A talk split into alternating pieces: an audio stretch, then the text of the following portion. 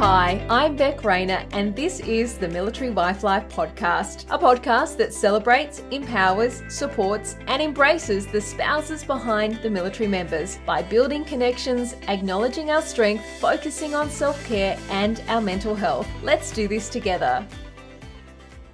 Want to join a bank that just gets Defence Life? Defence Bank is one of Australia's largest customer owned banks. They have 33 on base branches across Australia, an award winning banking app that allows you to do all your banking wherever, whenever, and Defence Bank offers competitive products and services tailored for ADF members and Defence spouses. Visit defencebank.com.au today and see how easy your banking can be.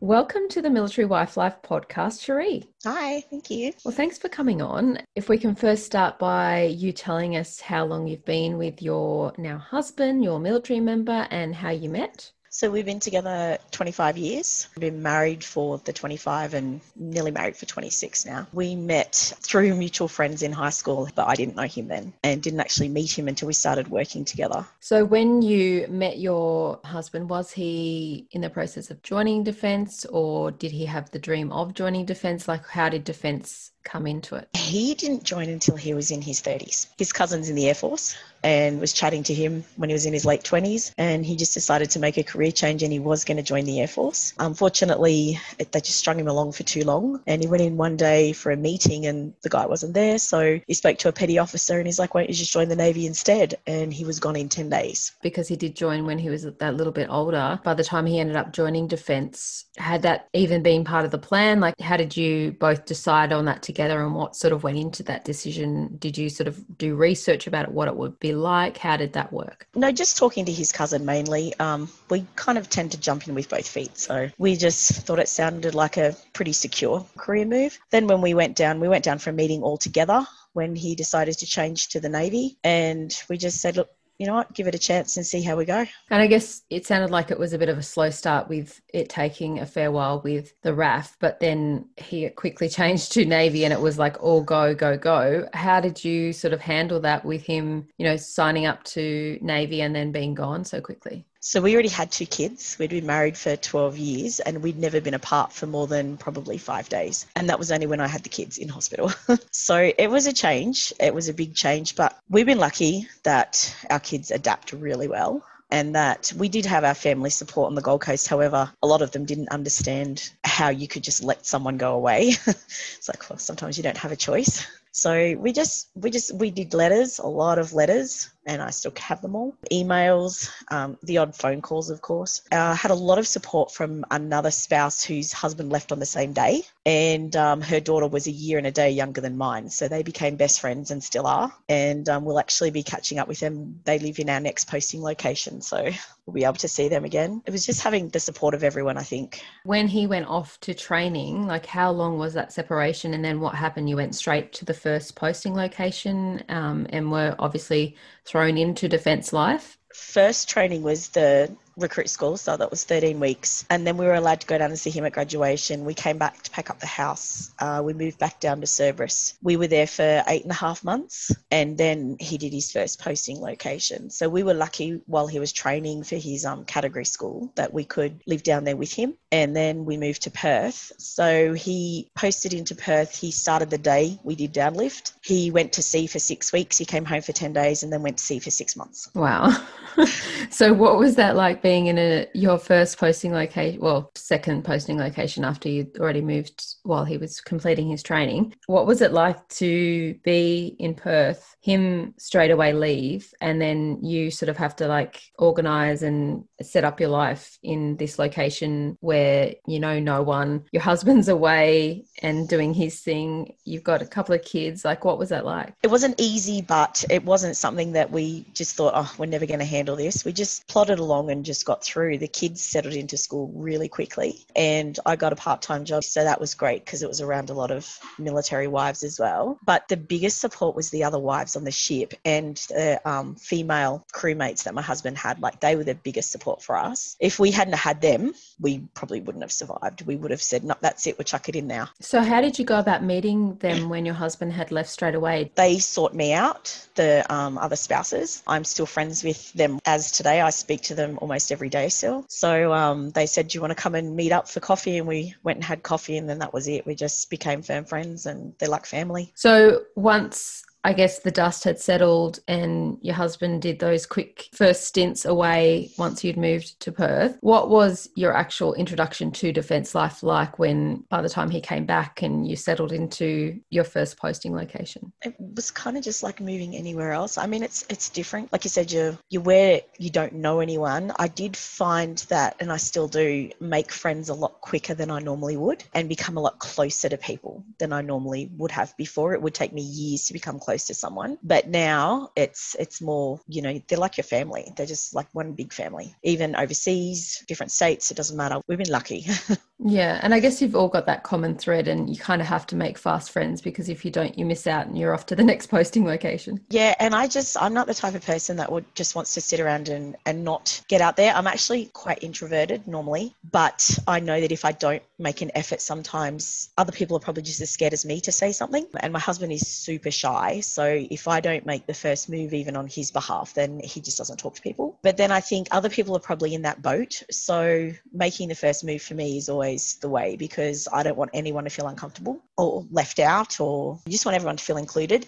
So that's why I just jump straight in and include myself everywhere. And so, can you tell us whereabouts you're posted at the moment and what the near future holds for Defence Life for your family? So, we're in Canberra, but we are moving to Sydney in five weeks. And how is that all going with you know, preparing to move to Sydney and getting all of that organised? If you had asked me yesterday, I would have probably started crying. But today we just got approval for our rent ceiling increase and we're going up on the weekend to be able to look at houses for RA because there is no service residence at all. But yeah, yesterday it was all up in the air and we were just like, we have no idea what we're doing. But today it's a lot better because we got everything approved. Roller coaster and it may, may be different by the time you go up to Sydney on the weekend and then actually look for the rental properties. But today's a good day.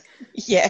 So, I guess what is the near future likely to hold? Obviously, you're posting to Sydney. Will your husband be in a job that's a shore job? Like, how does it work with your husband's job? So, he'll go back to sea. He's posting to one of the ships. He hasn't been, because he did his first six and a half years in the Navy straight at sea with no shore posting. Then he finally did a shore posting, and then we went to Hawaii, and then we came back. So, he hasn't been to sea now for seven years. So, he's a bit nervous. I'm a little nervous because both my boys have special needs, and the youngest one, I don't know how he'll handle his dad going back to sea because when he was at sea last time, he was only three. So it's going to be a big difference between 10 and three. But we'll just get through it like we do with everything else with the support of everyone and just having people to talk to and vent to and ask ideas from. So, and so because you are a little bit worried about, you know, that big gap, it hasn't been like a constant two years on, two years off sort of thing, and your both your kids have the special needs. Have you specifically sought out, I guess, schools with a DSM, or have you specifically looked into any extra help that you can, I guess, provide or or uh, information that you can get your hands on to, I guess, help support the kids when the time does come for your husband to go? Yeah, so we've already spoken to this DSM at my son's new school. Um, we got permission to live in location for him to go there. So we're actually going to go and see the school on Monday as well. But they've been great support already, and he's not even a student there. So I've applied to to be the coordinator for Defence Special Needs in Sydney. So hopefully that comes through and I'll be able to help out others and keep myself busy.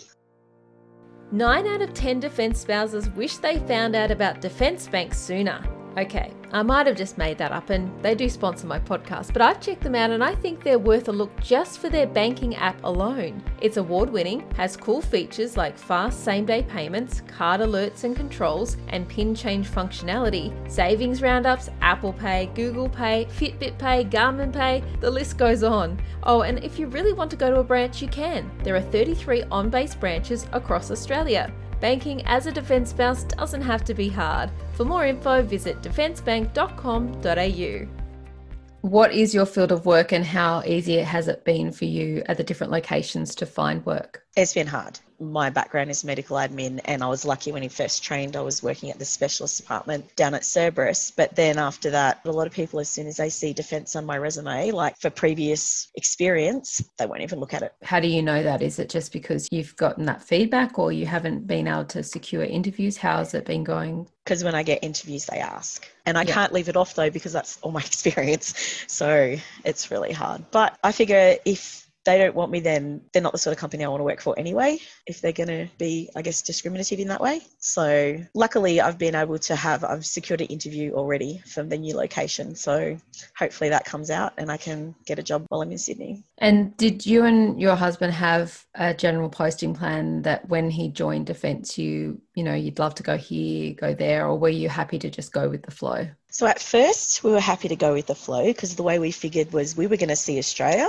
and Defence was going to pay him to do it. But then when we were in Perth the first time and I was working at the bank, a guy came in and he was the same rate as my husband and he was moving to Hawaii. So I, of course, grilled him about it and found out that it was a possibility that my husband could do that. And I said, right, this is what we need to do now to get to Hawaii. So basically, every posting after that, every promotion was to get him to Hawaii. And so you got there. So what's the plan now? Is it just to go with the flow now? Or? Just go with the flow now. I'm too old to do anything else. yeah. So how was that posting to Hawaii? What was that like? What was the prep like? How long were you there? You find out usually a year in advance. He had to do six months training, just under six months training in Georgia. And then he came home and then we all went across. It was amazing. It was the best experience we'd ever had. And I would highly recommend it to anyone. We had one child that had just graduated year 12, but he was still only 17, so he could come. Plus, he has special needs. He studied online at an Australian private college for three years. Our daughter graduated over there, so she had that experience and started American college, and our youngest started school there. How have your kids found going to the different locations and obviously an overseas posting? What do you feel like that's added to them and their lives, and I guess them being resilient and anything that would be a positive that the kids have taken from that? Yeah, well, like our daughter, she struggled a little because, you know, girls want to have their best friends forever, but she's still friends with all of her friends. Um, and then she realized that, like, when we were over there, she's like, this experience could not, you know, you can't match it. You wouldn't be able to match it. Like, the graduation ceremony alone for her school, there was 792 kids, and they hired Aloha Stadium just for the graduation ceremony. So, those sort of experiences you just can't beat even having the boys with they both have autism so usually change is a big thing for them but they both loved it over there. And how did you find the differences with i guess the military community overseas compared to over here? Like what kind of feel was it? Did the Australians stick together, or did you integrate with the wider military community over there? What was it like over there? We integrated with the wider military community. Most of our friends were actually American military and actual local Hawaiians. We didn't live on base, so we rented a house, and we were lucky our landlord lived across the road. So basically, the whole street was like one big family, and they were all Hawaiian. So my daughter went, my kids went to the local school, they didn't go to the on base school, but their sense of community is a lot different. They treat their military families very well like if my husband wore his uniform to pick Brody up from school, the little kids would just come running up to him and saying, Thank you for your service, Mr. Brody's dad. Um, they're very respectful. They have what they call a family readiness group for every unit, and it's basically a group run by the spouses. And they just, like, someone had surgery, so they organise a meal train. So everyone would take over a meal every night for them. I had my appendix out within two hours. My husband had about five different meals sitting on the kitchen table. So it was, it's very, very different different because I don't know if it's maybe a privacy thing in Australia that we're not allowed to give out information. But over there, you actually are allowed to know what's happening. Like if people say, hey, my wife's in hospital having a baby, well, then you're allowed to contact them and say, hey, what do you need type thing. So it's a lot, I feel it's a lot better in that sense. I do, I did like that a lot more. Having that extra family that was just there, it was literally like an extended family. And especially being so far from home as well, it's amazing to know that you had that support. So I guess speaking about spouse support, do you make use of any spouse support in Australia and on your various postings around Australia? Your coffee mornings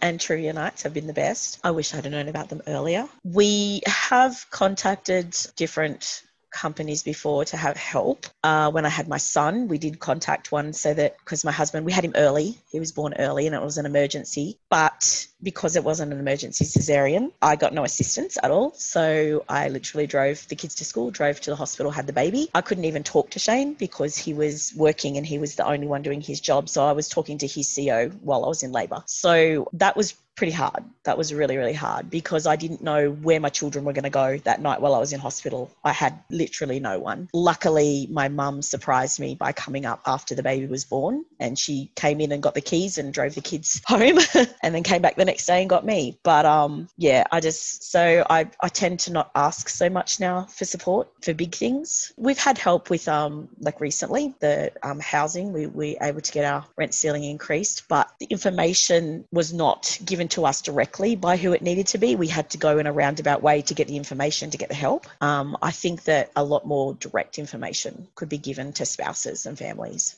And so, I guess, at what stage did you feel you started to have a good spouse friend network? Obviously, you had that great community overseas, but um, talking about support over here, you've mentioned that you come to the military wife life catch ups online. They have only been going for a year. Before that, were you able to f- find a good spouse friend network? Um, mainly from the ships. So most of my friends are from like their partners work with Shane on the ship and we've met through our husbands and then we're still friends and we still some of them have even their partners have discharged but we still support each other yeah and so what have been some of the things that you've done to i guess make this journey and defense life a little bit better for yourself? Obviously when you know your husband's away or you know training or whatever he's doing and you move to a new area like what are the, some of the things that you do to make it a little bit easier? I organize stuff I organised dinners and coffees, and we organised a family day when my husband's ship was away one time because we were just like, you know what, it's halfway through the trip. Let's do Christmas in July. Um, so yeah, I like to just organise things and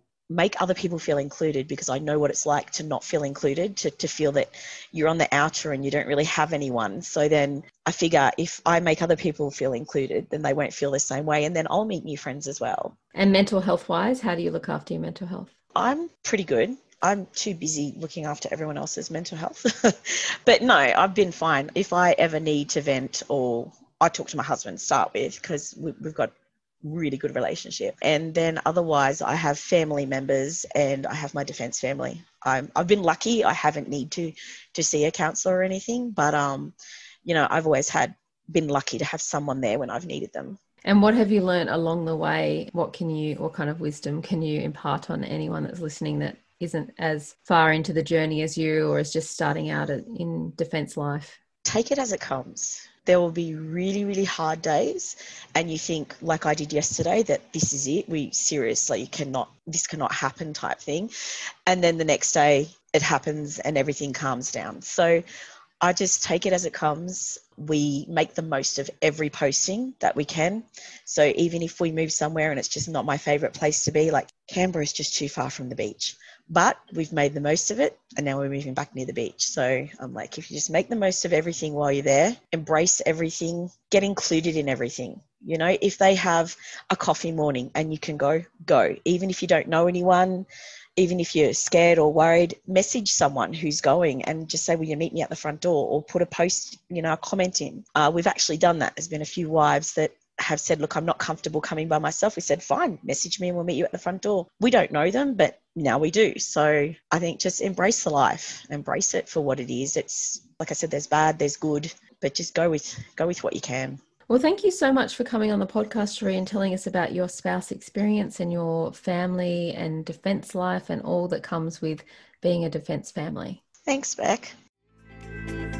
I so hope you are able to relate or take something away from today's episode. There are definite ups and downs to military life, but let's get the conversation happening so we can see that we are all in this together. We are all just doing our best. So until next week, you got this. Let's do this together one day at a time. Thank you so much for tuning in. If this episode has touched you, helped you, or given you that extra confidence to keep going, to continue to hold down the home front, to continue to do all the things, I would so appreciate it if you could pop into Apple Podcasts and subscribe to the podcast and leave a review, a comment about what you would like to hear more of, or just some encouraging words. If you want to suggest a guest, I am always looking for new people to talk to.